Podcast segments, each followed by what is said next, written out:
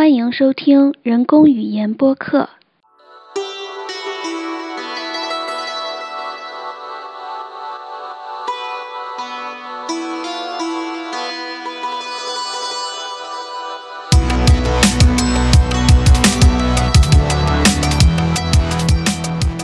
Welcome to Con ConLangery, the podcast about constructed languages and the people who create them. I'm George Corley.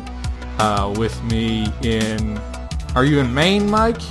Not yet. Another week, and yeah, I will be. But I'm in New Jersey right now. So that's Mike Lentine. And over in sunny California, Orange County, we have David J. Peterson. Hello, George. Hello, Michael. Very nice to talk to you today. Pleasure is all mine. So how are you guys doing? You honor me by asking me that question. I'm not sure what this act is. So anyway, I'm sorry. That was just a polite way of me saying I'm not going to answer your question. Yeah. So Mike, how's things going with arranging the move to Maine and such? Things are going fine. Last minute packing and whatnot. It's actually more of New Hampshire if you think about it. From Maine, but moving up to the Northeast, yeah. I don't look forward to the cold. I hear it gets quite cold. Does it get cold over there in Wisconsin? They say it will, so I don't know from personal experience yet, so we'll have to see. Do you guys actually want to know what the high was where I am today? No, not really. Hold on a sec. No, you're going to find out. I'm actually curious. Yep, 100 degrees. Yeah. It was 100 degrees today? Yeah. It was like 60-something today, I think. Yeah, see, in California this year, our summer started in August for some reason. Mm-hmm. Actually. Oh, okay. Right, so right now we are in the July of summer. Wait, No, we're at the beginning of August of summer. I think that's why August and October begin with the same sound. No, they don't. First of all, yes, they do. Second of all, shut your mouth. Third of all, that's why. I just said it. And so you decree? No, it's August and October. I think if you talk to the rest of your New Jersey friends, they'll all be saying October or whatever it is you guys. October or whatever you guys say. Wait, New Jersey. Hold on. How would we do New Jersey? Let me channel Governor Christie in my head. Oh, please don't connect that man to me. Oh, I just assumed that all New Jerseyans were like him, right? So do all you Californians talk like Arnold Schwarzenegger then? Who's that? He's not the governor. All of us talk like Jerry Brown. Who's that? That's right, son. Don't know who that is. It's our governor, and you haven't heard anything about him because he's doing a good job. So there. But don't worry, you'll hear about him plenty in November if this measure doesn't pass. Because if it doesn't, basically, I think that they just explode the entire state. That's coming. We may all have to start preserving rations and eating out of cans. I think I just used a con verb there, but I used it incorrectly. Okay. My apologies for demonstrating poor behavior. So anyway, we actually have a topic, or rather a featured language. It's going to be a NatLang this time, and I'm not sure exactly how this is pronounced, but I'm guessing Ogami.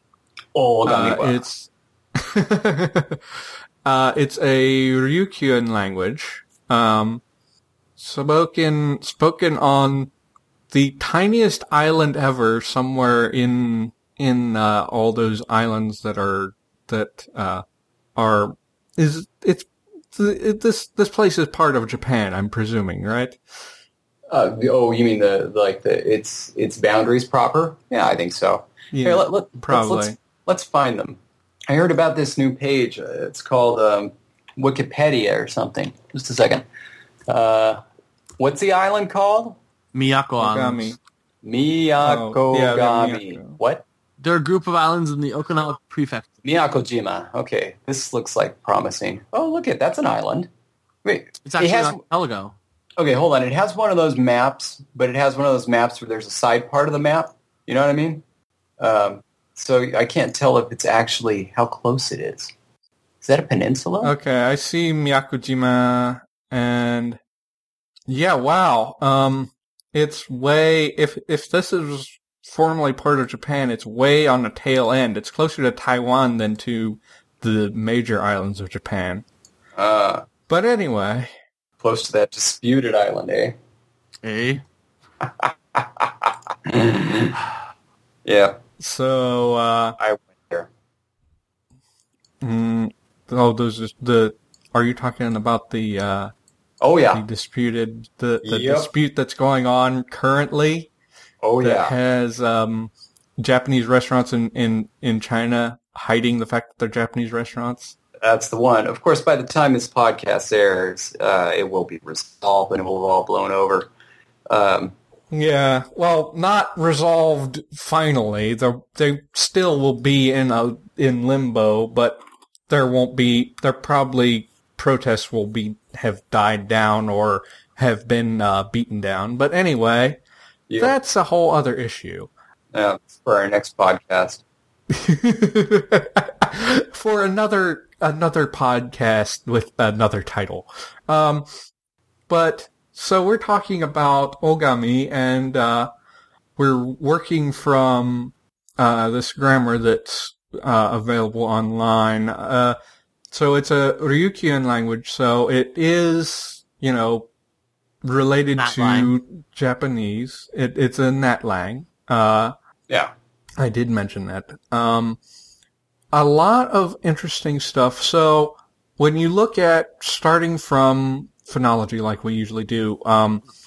Phonology has some similar features to Japanese, like they have the crazy final nasal that can be anything from uvular to alveolar. A lot of languages do that, not just Japanese. Yeah, I know. I'm just pointing out a couple places where it's similar. And another one that is also common in a lot of languages is palatalization of S. But it also has some different things. One thing I wanted to point out, actually, in here, Mike, you actually made a note that, I don't know, did it surprise you, I guess, that there were so many, phonemes that had, long variants? Well, usually I've seen it in, like geminate, consonants for the plosives. In Italian has them, and I know Italian has, other long vowel, like the vowels. I think, the nasals, like nonna and nonna. Yeah.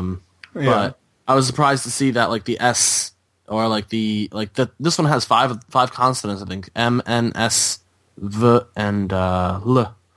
So that was just the most surprising to me. I haven't seen any languages like that. And it was, especially ones that can have them where that syllabic consonant is the nucleus of a syllable.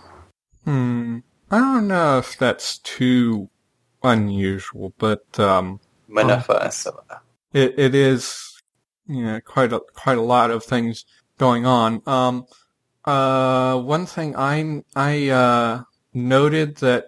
It might be interesting for conlangers to note that this kind of thing occurs is, I should note before I say this that this grammar may be on incomplete information because it was written very recently, and this language is basically dying. There's possibly there's likely to be fewer than 100 speakers of this language. But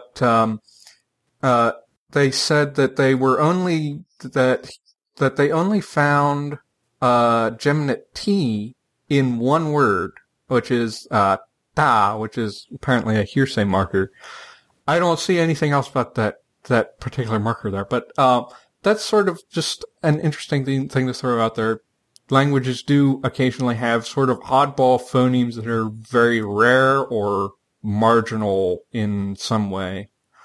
A couple of really easy examples that come to mind is Arabic, that only has this kind of crazy L in the word Allah, the word for God, and English that only has, eth in very just bizarre closed situations, like only in function words and in the word weather. Well, there's a few other places, but like that aren't function words or the word. No, that's a functional word. Yeah. I think you're right. I can't think of really a content word that has it. I'm sorry. Bother. Heather. Yeah. Heather, leather. Okay, we got a bunch of them, but we can't get any more, which is really, really sad. Because I wanted, instead of Google, I think it should be Google, No,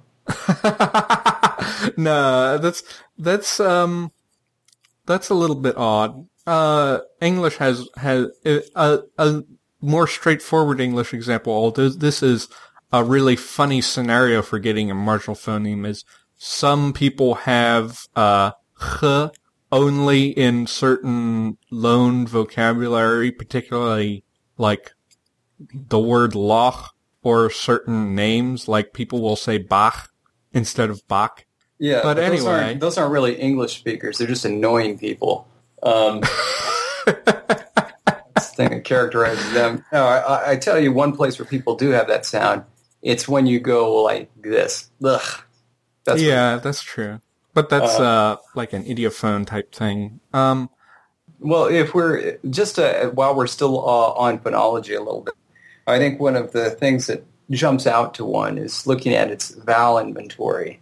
A lot of introductory linguistics classes will do a thing where, like on a test or a homework, they say, which of these vowel inventories looks like balanced to you and which one doesn't. Or, it's kind of like pick out the fake one. This vowel inventory looks like a classic fake, vowel inventory. I didn't realize until now it lacks O or O. In fact, it only has one rounded vowel, and that's U. Then it has four unrounded vowels, E, E, A, which isn't too surprising. But then it also has U, which at least this author is defending as a high back unrounded vowel, as opposed to something more central, which you get in a lot of languages. Yeah, so. And it's mentioned in here that some people will identify that as actually a central vowel, but this author is claiming that it really is a back vowel. It's so you could think about the analysis, but either way, it is a sort of a strange vowel system just in the general shape of it. There's a few other things. Another thing, not dealing with vowels, but dealing with sort of syllable structure. This language allows, at least according to this analysis, allows voiceless continuance as syllable nuclei. So let me see if I can find an example. So you have words like ks and ks, and there's an interesting little sentence example where he found two voiceless nuclei syllables together. It's okay. Ure aka iksmai kfks. Now, what's it mean? Does that sound like a real language? What's it mean? What's it mean? Tell us what it means. These are the fish hooks that I use to make, or that I used to make, I guess. Yeah, I think that's what that's supposed to be. Yeah, these are the fish hooks that I used to make. Yeah. Though I do wonder where the used to comes from in that example. So, ure akaiks my. There's a gem in it. Yeah. Yes. And like actually that the geminate still is distinguished even in as syllable nuclei, because you have x and then you have x. Yeah. So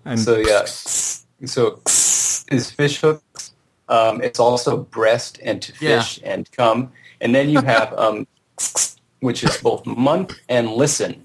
Yes. Lots of homophony going on here. Yeah. Apparently. So those are some good ones. Yeah, I like that. So it's a rare thing.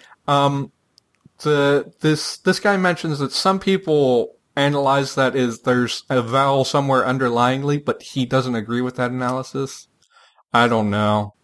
Well, this is another one of those situations where harkening back to last week's episode, conlangers must be careful about what linguists are doing. So he says that there is strong evidence that, because with these minimal pairs, about the syllable nuclei, and he lists some examples, which are nice examples, except that you don't know historically where these came from. So, for example, we have sta. I think that's supposed to be a nuclear, like nucleic, right? Like that word for below that's supposed to be two syllables? Sta. I guess so, because he's contrasting sta with suta. Suta, yeah. Suta, right, that's right. So here's the thing, though. What this says to me is that potentially there was a time, way back when, where there were some long vowels, and the long vowels became short, and the short vowels dropped out in certain situations, and that would produce exactly the minimal pairs you're seeing. So, So it's like you can't take this information and say, oh, well, if that works like this in Ogami, then we can take all of these, geminates and put them everywhere, all across all the languages and as nuclei and all that stuff. That is an important thing to take in mind. This is explicitly a synchronic analysis, so he's not really trying to give us much historical information. I'm inferring from certain things that he's saying that actually some of these voiceless continuants as nuclei may have come from vowels getting devoiced and then lost.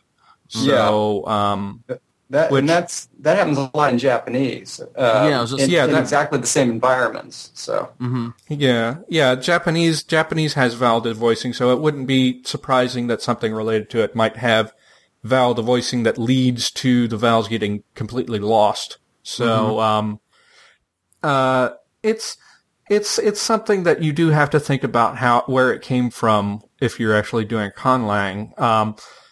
Obviously. There's always the fighting between the synchronic and diachronic analysis going on. So you have to think about when you're conlanging where it came from, and do a little bit of thinking about the diachronics as well, without being just so much about what's going on right now. Right. Especially a lot of these guys are, especially the younger linguists, seem to be really gung ho about finding languages where things are done that, haven't been done before. So, if you could get away with saying that there is like an underlying voiceless vowel, or you could say that there's this really interesting phenomenon, there's a certain type of linguist that would immediately jump for the phenomenon and say, well, this is this way. Yeah. And so that's why you should read my paper and blah, blah, blah, tenure, grant, and so forth. Not that I'm saying this about Thomas Ballard, but, who's the author of the little grammar bit we're looking at. But just something to keep in the back of one's mind. Yeah, it could be a little bit of a bias, but it's hard to say. We don't really have enough information considering, and we're not likely to get any more information than this guy had because, there's not very many recordings of this language, and there's not very many speakers left. There's sort of, I think, moving beyond that, I don't like the way that syntax is described so much here because it's all talking about predicates and such, but I guess I can make some sense of it.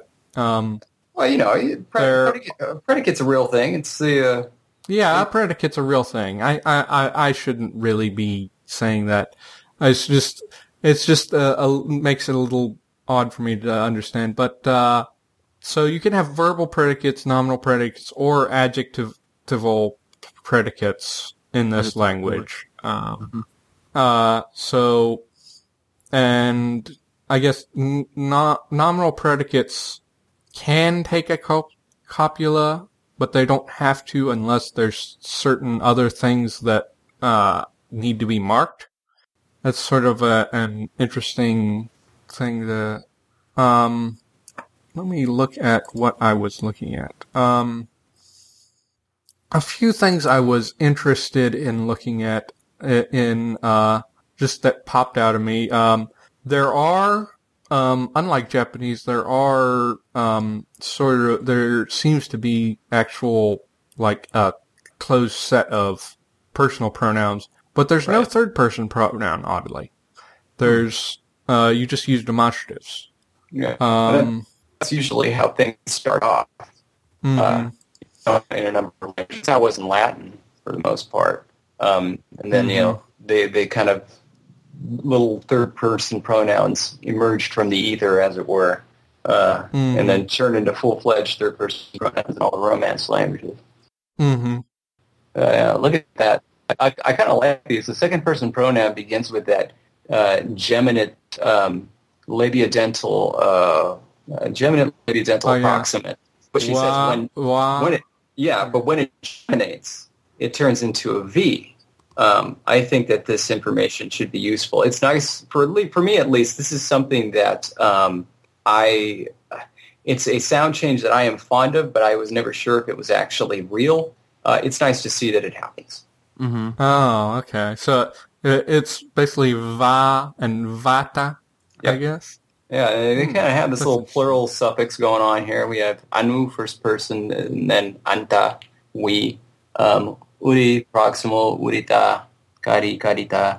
That's nice. That's just, it's thoughtful, I think. It's thoughtful of them. It's thoughtful. Another random thing. There's dependent versus independent verb forms. Basically, there's one verb form that can act as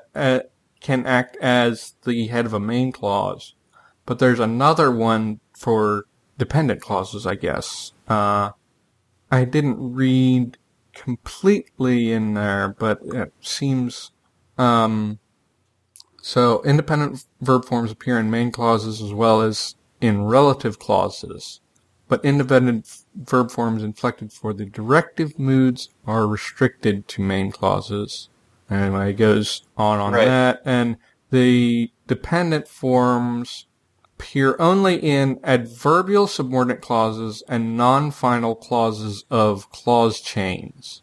Yeah. Okay. I'm sorry, were you going to go on, or did you want me to go?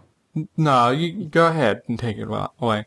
Yeah, well, this is the type of thing that happens. If you're wondering synchronically how this type of thing happens, it's usually often where you see this is in subordinate clauses. This is how we get subjunctives. Basically, an old form of whatever the indicative is used everywhere. And then at some point in time, a new indicative starts to develop. And usually these things, though, are only developing in main clauses. In subordinate clauses, the old forms stay.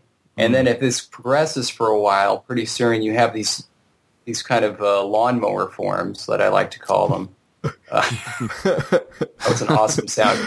No, but what happens is you get, you just have these this new kind of standard indicative form in the matrix clause, and you have these old fossilized forms that become something that we would call a subjunctive, or in this case, a dependent form, which is calling a convert. And so then it's like part of what the verb form does is it co-occurs with non-finite clauses or subordinate clauses to the point that it's the form itself tells you we are in a subordinate clause. And then you can often take that, and there are particular uses that subordinate clauses often have, and it can kind of expand out of that. And sometimes you can even see these verbs creeping back into the matrix clause and having some sort of other kind of illocutionary force. Here it looks like they are still used mainly independent clauses, though his examples are a bit perplexing in that I see some examples that have nothing but converbs in them. And I was like, what are you trying to show us an example of here? But just to give you an easy English example of how often these converbs are used, it would be like, I walked down the street eating an ice cream cone. Here in English, we use our gerund, but often you'll use like a converb in that situation, or in like lists of verbs. So it's like, I walked into the store, read a magazine, put it on the counter, paid for it, and then I threw it in the trash because magazines are terrible and worthless. Something like that. And that's, I think, primarily how they're getting used in Ogami. We do have examples. I'll try to find some. We can all try to find some. There are plenty. Yeah, so that's an interesting bit, sort of to explain a little bit of what where converbs come from and such. I like this idea. I think I may try to use it in a conlang of having a separate dependent verb form, as opposed to sort of a main clause verb form, and you can slice it up in different ways, it looks like, since this one, the independent forms also occur in relative clauses, but not in some of these, in subordinate clauses. I guess subordinate clauses is mainly where the converbs end up, mostly. Yeah. Or in cases where they're controlled by another verb or something. Yeah, if you think about it in English, you see the full range of tenses all the time in relative clauses. So it's like, that's the man I saw, I will see, I would like to see, I would have seen if I had been at the store at that time. But you see them less in, these kind of control situations. It's like, I hope he goes to the store, I hope he went to the store, I hope he will have went to the store. Mm-hmm. I hope he would have gone to the store. Well, you can get a lot there. You can do those, but how often would somebody say that? That's a whole other issue. I hate for him to go. Yeah, okay, things like that, and I'm going to finish it there. I found something really cool, but I will wait to share it. Keep us in anticipation. Another thing that I wanted to point out, that I just kind of bullet pointed here, is so there are honorific forms, and certain looks like very. These are honorifics that go on the verb. It's usually with a suffix, but there are a few looks like very very common verbs that actually have suppletive honorifics. So. To be has one, to eat has one. Actually, to eat and drink, their base form, I guess, are different, fa and num, but in honorific, they're both nkek. Mm. So, and those, which pair of verbs? That was to be and what? No, to eat and to drink, I think. What? Oh, to eat and to drink, yeah. To eat and to drink. Right, okay. Which makes sense. Yeah.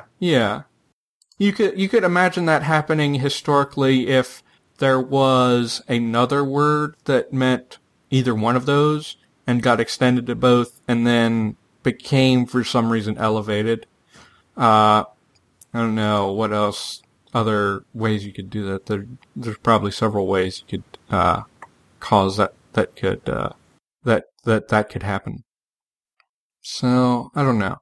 That was most of... Oh, and... randomly, there was, adjectives can just sort of precede, but interestingly, a reduplicated adjective needs the case marker nu, which is, I guess you can call it a genitive in this case, or just call it an adjective marker in this case.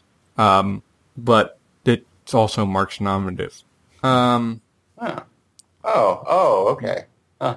Yeah. I wonder if it has the same source as the Japanese one, because then I think it would be interesting if it was marked with the nominative, or if it did mark the nominative, because they both have kind of like a genotypal history there. And, you know, you see that sometimes I'd have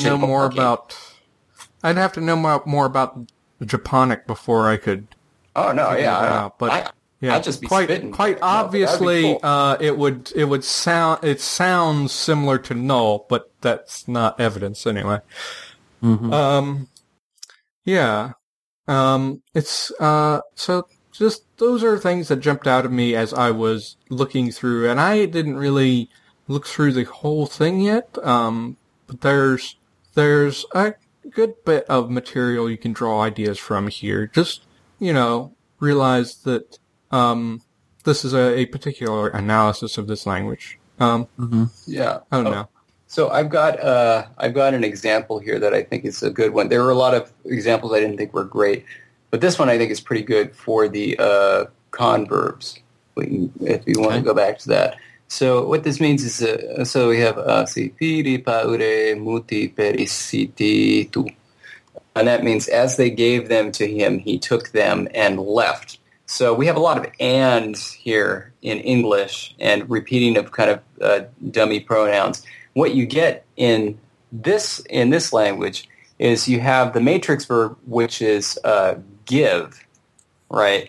And that one's fully inflected. And then this ure is probably, it's called proximal, but that's one of those pronouns that's a demonstrative that they're kind of using. So it's like, it's as they gave them. So like the subject is null here. They gave them, so that would be to him. No, it's probably them, now that I think about it. So we have gave them, and then all that's here is carry, leave. And then plus morphology, I guess is what you'd say. So it's like in English, it would be the equivalent of saying gave them, carry, leave. But because of the suffixes that get put on the verb, you know that what happened is that basically all the stuff that was supposed to be there for the first verb, it applies for the next two verbs, and these things happen in a sequence. So, so it's like gave and then carry and then leave, kind of, and that's how these work. There are a lot more examples that are actually longer and more complicated throughout this paper. If you're interested, you can take a look at them.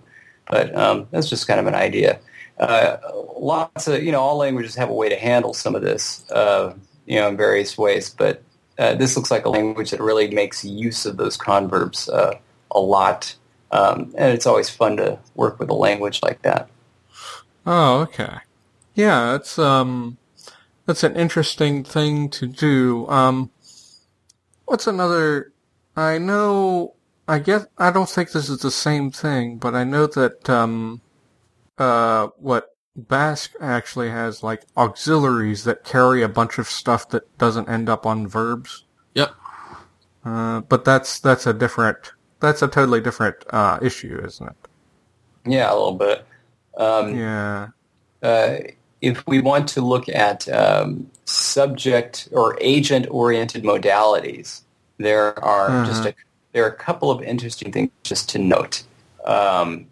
So it has a suffix, or it actually has a couple of strategies for expressing potential. It's something you can do, and that can also be negated. So in example 74, the second example they give here, there was a lot, so I can't eat all of it. So, that's interesting. Because they also have a special dedicated suffix that means can't. So it's like there's a couple of strategies that mean I can do this, and it can be negated. So you can use that to just say can't. But then there's also just this suffix, kani, which is put on the verb, and it means can't. I've never seen that before. The example they gave is he's from Ogami, but he cannot speak the local language. And, okay, everybody, get your tape recorders. I'm about to try to pronounce this. Good Lord. Unupsta ukamnu stu iaskuka tu ukamnu munu upa aokani u. goodness. Those stupid... let me tell you what those equal sign do. They screw up people who are trying to read this thing out loud. Yeah. That's what they do. Yeah.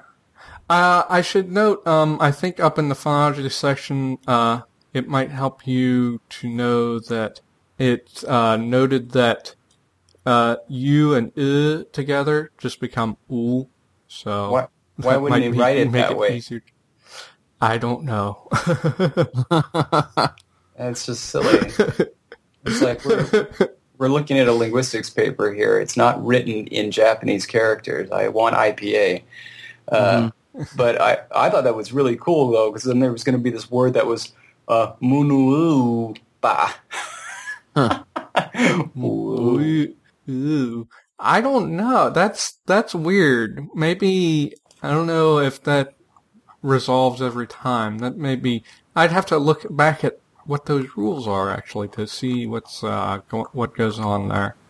But it's because they have rules for resolving certain vowel collisions in a sort of trendy way. Which occur all over the place, by the way. There's lots of doubled vowels or tripled vowels all over this language, at least underlyingly, if that's what we're getting here. Yeah, I don't know exactly how the transcription is working. That's the issue, whether he's doing very much... Now, where is it? 5, 6... It explains how... the vowel E becomes ya before certain vowels. It's pretty standard. Yeah. Oh, okay. Consonant. What? Okay, what's this notation consonant with subscript 0? Is that no consonant or what? Show me where you're looking. What page? 122. I'm in a few places. Okay. 121 has it as well. What that means, at least in... the one I'm familiar with, it means 0 or more consonants. Oh, okay.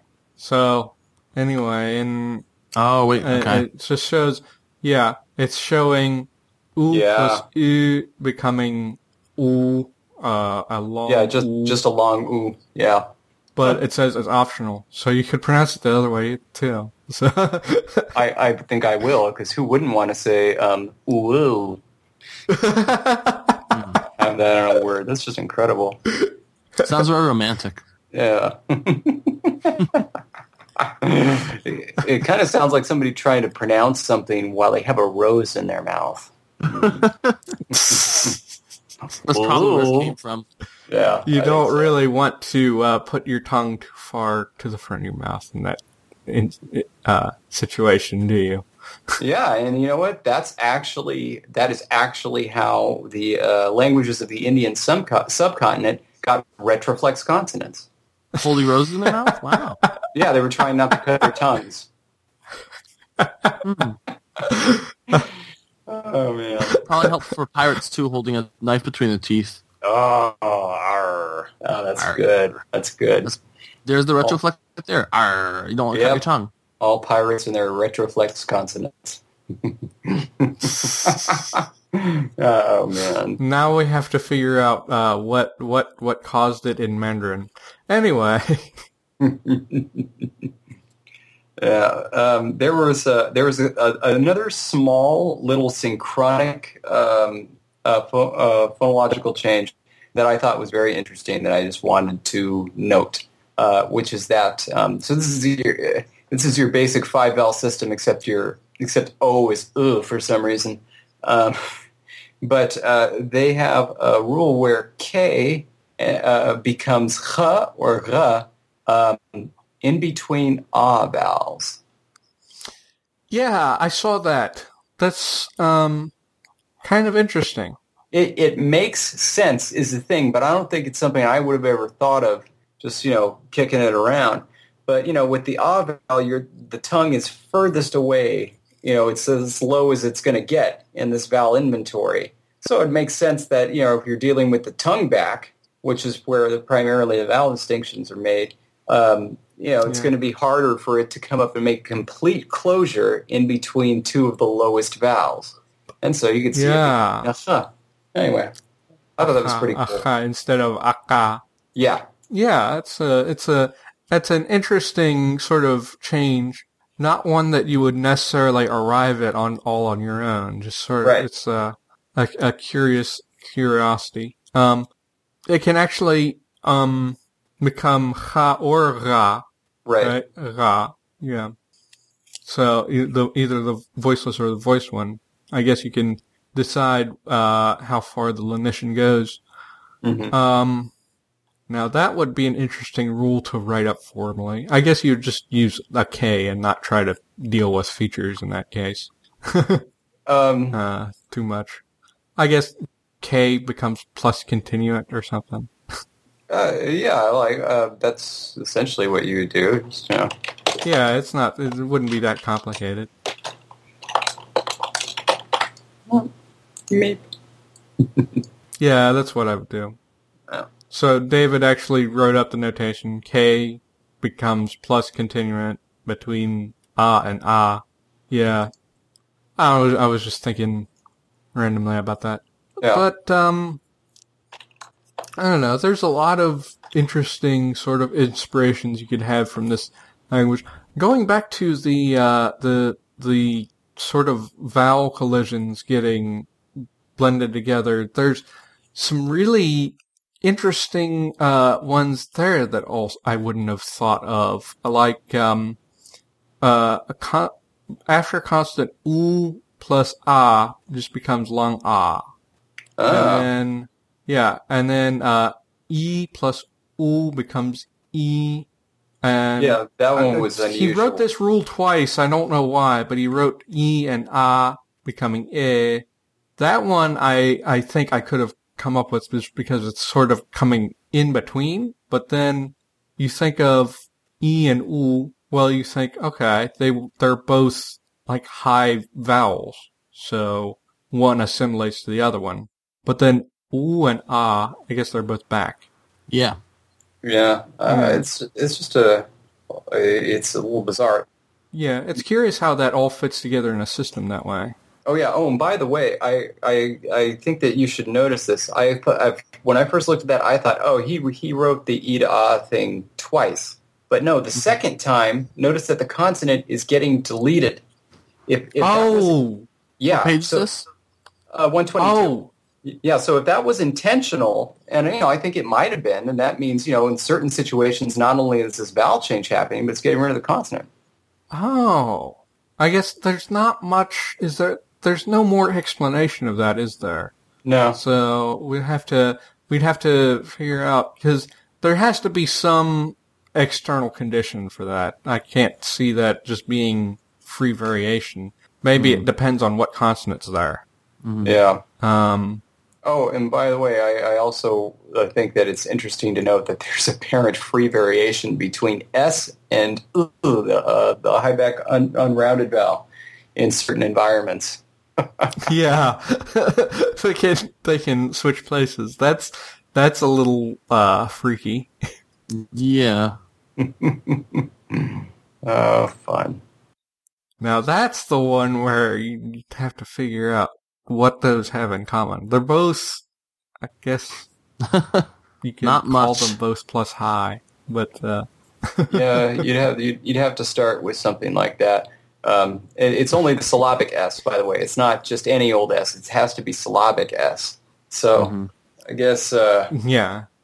I think that the idea is maybe if it's if you go to H. Mm-hmm. I don't know. It's just crazy. There's probably, again, this is largely a synchronic analysis.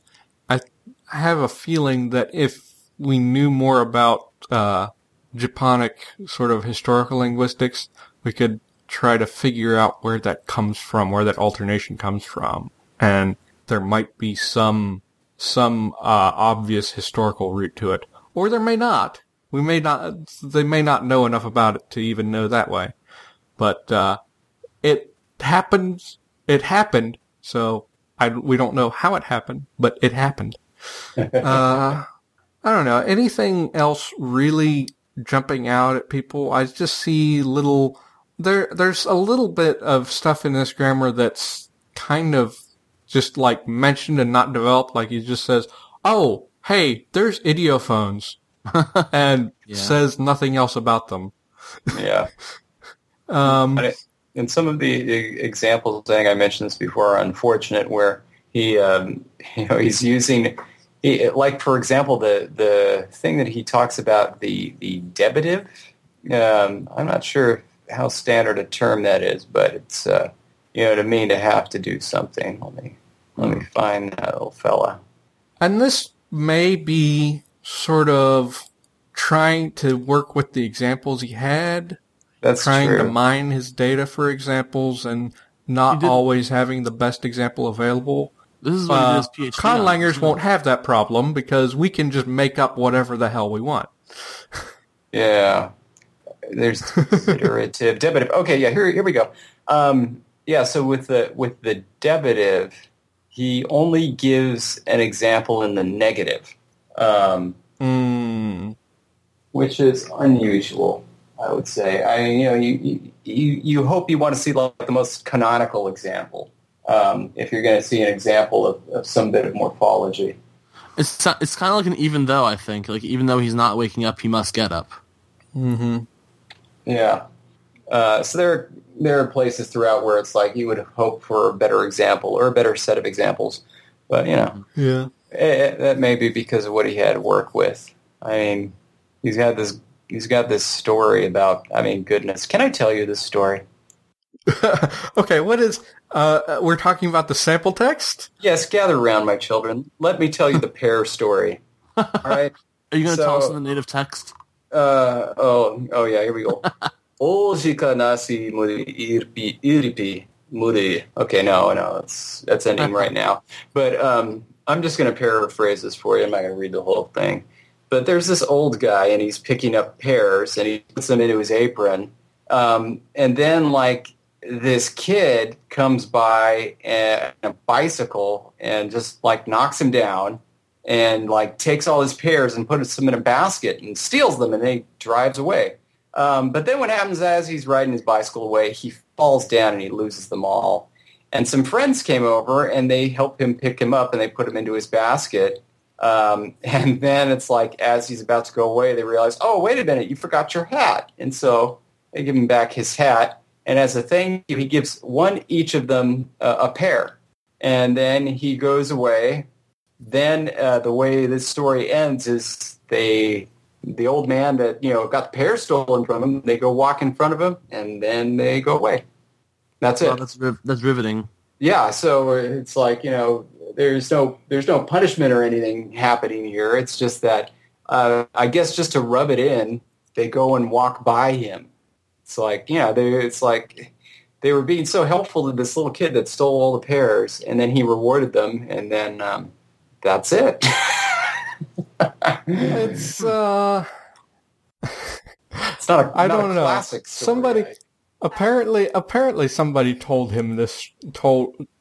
this story at some point, and he got a hold of it somehow. But I have a curiosity as to whether this is something somebody actually saw and is reporting, or it. Some Maybe. Parts of it make it sound like it's not, that it's just totally made up, and then other things make it sound like something that's being told from memory. So, yeah, either way, if you're a field linguist, come on, we're just looking for language examples here. So feel free to try to punch these things up. It doesn't matter if it's true or not. No. So it's when they come back to the old man, rather than just walking by him. How about the old man, reveals that inside he's actually this quasi-serpent demon, and then he goes and, wreaks havoc on children, rends them limb from limb with his mighty fangs, and then he gets his peaches back, and, he finishes off, and he can walk by somebody else. But at least we've gotten, then he can walk by the kid's mother there, if this is like a classic ending for all these stories where somebody just walks by somebody else and nothing happens. If you want that to happen, sure, put it at the end. But at least we have the serpent demon. Yes. I think I will say we do not condone fabricating data in linguistics papers, but this is a show for conlangers, and definitely if you're going to have native sort of stories for sample text in your conlang, make it an interesting story. That'll make it even more fun to read your grammar. Yeah, though I suppose if you want it to be realistic, you can just make it boring. Then, you know, you could say, oh, this, it's like, man, I really like the naturalism of this. I mean, look at this sample story this conlanger has. It's about a guy who went to a cave one day because he thought there were bats there. And then he looked inside the cave, and then there were no bats. And then he told his son. The end. Wow. Yeah. It's good stuff there. There's no way he could have made it up, because he would have given it more interesting things if he made it up. Absolutely. Yeah. Oh, goodness. Anybody is free to translate my donkey beater story as a sample text, by the way. That's really cool. He has a picture of it too. It's a picture of this thing that beats eggs. Gets them, you know, it's a really good egg beater, but the handle is a donkey. You actually crank the tail of the donkey, and it makes a little noise. It makes a little noise as you do it. You're just totally fixated on the title of the story and what that suggested to you immediately. Anyway, I'm sorry. I have a little bit of an Oedipal complex. You see, my mother was an egg beater. Okay. So, anything else about Ogami, I don't know. I think we covered all the things that sort of jump out. There's But I do recommend people look through this. This grammar is actually fairly light. It's not short. It's not. Yeah, it's not like a thick bit, some big thick thing that's got dense arguments and stuff that you have to read through. It's pretty basic. Sections are fairly short. It's lots of examples. Not too much explanation. It's got a fair bit of explanation, but it's not got overwhelming amounts of overwhelming numbers of long paragraphs you have to puzzle through. So I recommend people just sort of, you know, you can skim through this and get some ideas, especially in some of these. I do like some of these phonological processes that end up going on, especially these vowel collisions. They're really kind of special. and you know, a whole lot of interesting grammar going on. People who know Japanese might see some familiarity, but it's still definitely different enough that it's worthwhile looking at. So that's all I really have to say. Mike, did you have anything that jumped out that you hadn't got to talk about, or... No, I mean, it's like you were saying, there's a lot of interesting things that are kind of peeking out, or it's kind of like, oh, look at this, that's interesting. It's kind of like a nice little crudité of different interesting things you can try. I like the syllabic continuance. That's something that I might like to try, because that is one way you can also, without making your words crazily complex, you can have, you know, you can vary the length of your vowels, the length of your consonants, and give you a lot more different distinct words from a relatively small phonological inventory. So that's all that I have on that. I'm seeing a lot of things that are just sort of familiar to me, knowing how other languages work. Things like, you know, interrogatives. There's the sort of the how many question.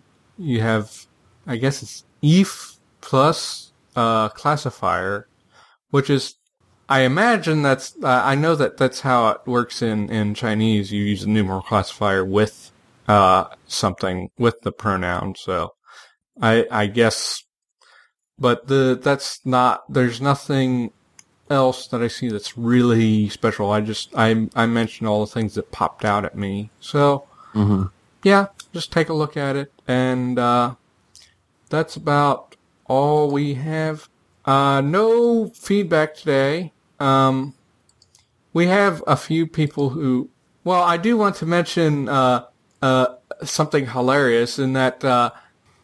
So this week, the second episode that we had with DJP was published, and somebody left a comment. We don't usually talk about comments because everybody can just go to the site and see them. But he said, if I can actually get to the page, I'll just look at it in my email.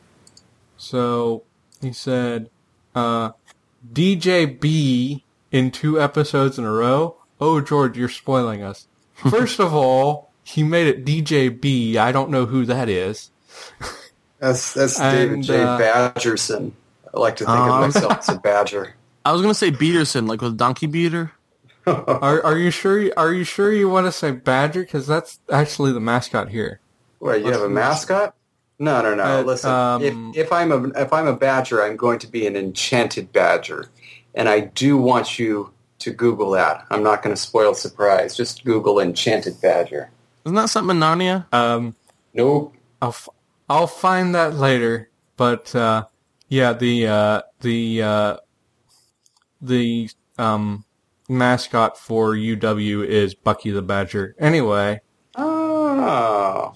That's nice. Yeah. Anyway, but I'm sad. This is the 4th episode we've recorded with DGP, and we may record more depending on availability and stuff. But because William is still out for a little bit.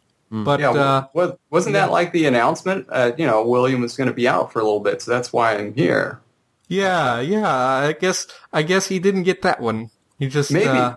Maybe he's not actually listening to the podcast. He's just, seeing the blog posts. I don't know. All right, well, actually, here's another question. Just kind of an open question. Does anybody listen to this at all? Maybe George just stores all these and just hides them. That would be something. Like you just kind of, if you listen to these, later. Email us, conlangery@gmail.com, and tell us something. I don't know.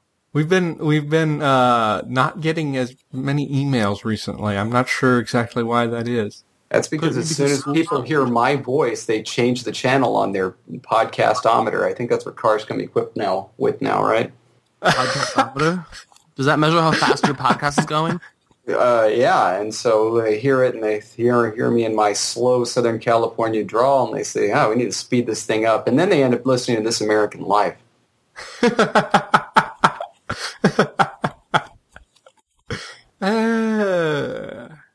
With hourglass. What did you just say? Don't say it again. That was horrible. See what I said? That was a rather terrible attempt at an impression. Mm-hmm. Yeah, I don't even know what you're doing there. I was pronouncing the word as it's supposed to be pronounced. New Jersey. Oh, okay. You hear me, Jersey Shore? Listen, not from Jersey Shore. I'm from the north. Yeah. Whatever the situation. At least we don't say like thing and stuff like that. You all go down to Florida for the summer and also retirement. You go to Florida. But, in Florida you might find, an orange.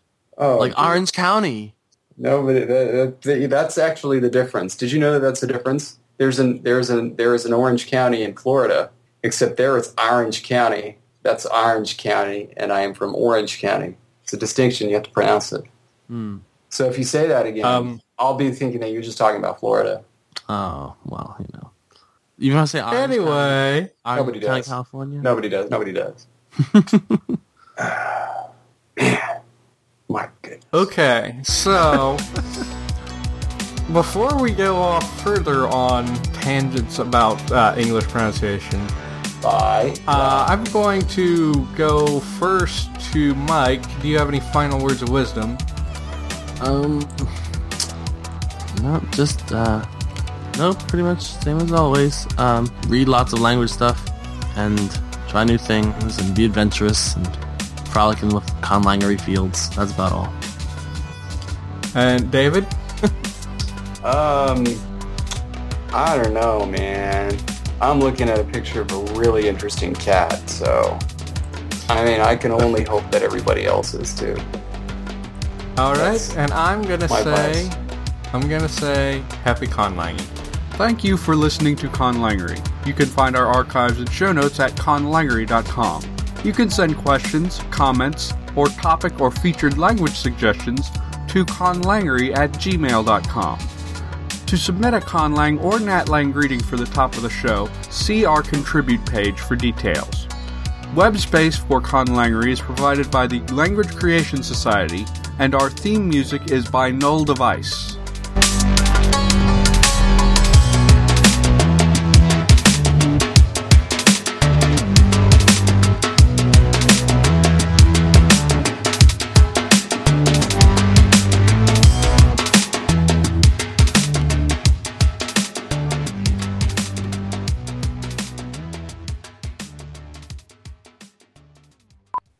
Anyway, back to... were you going to say something? Yeah, let's have a break in the action while we see what happened to Mike. Mike? Oh, dear. Mike? Yeah. Where are you, Mike? Okay. All right.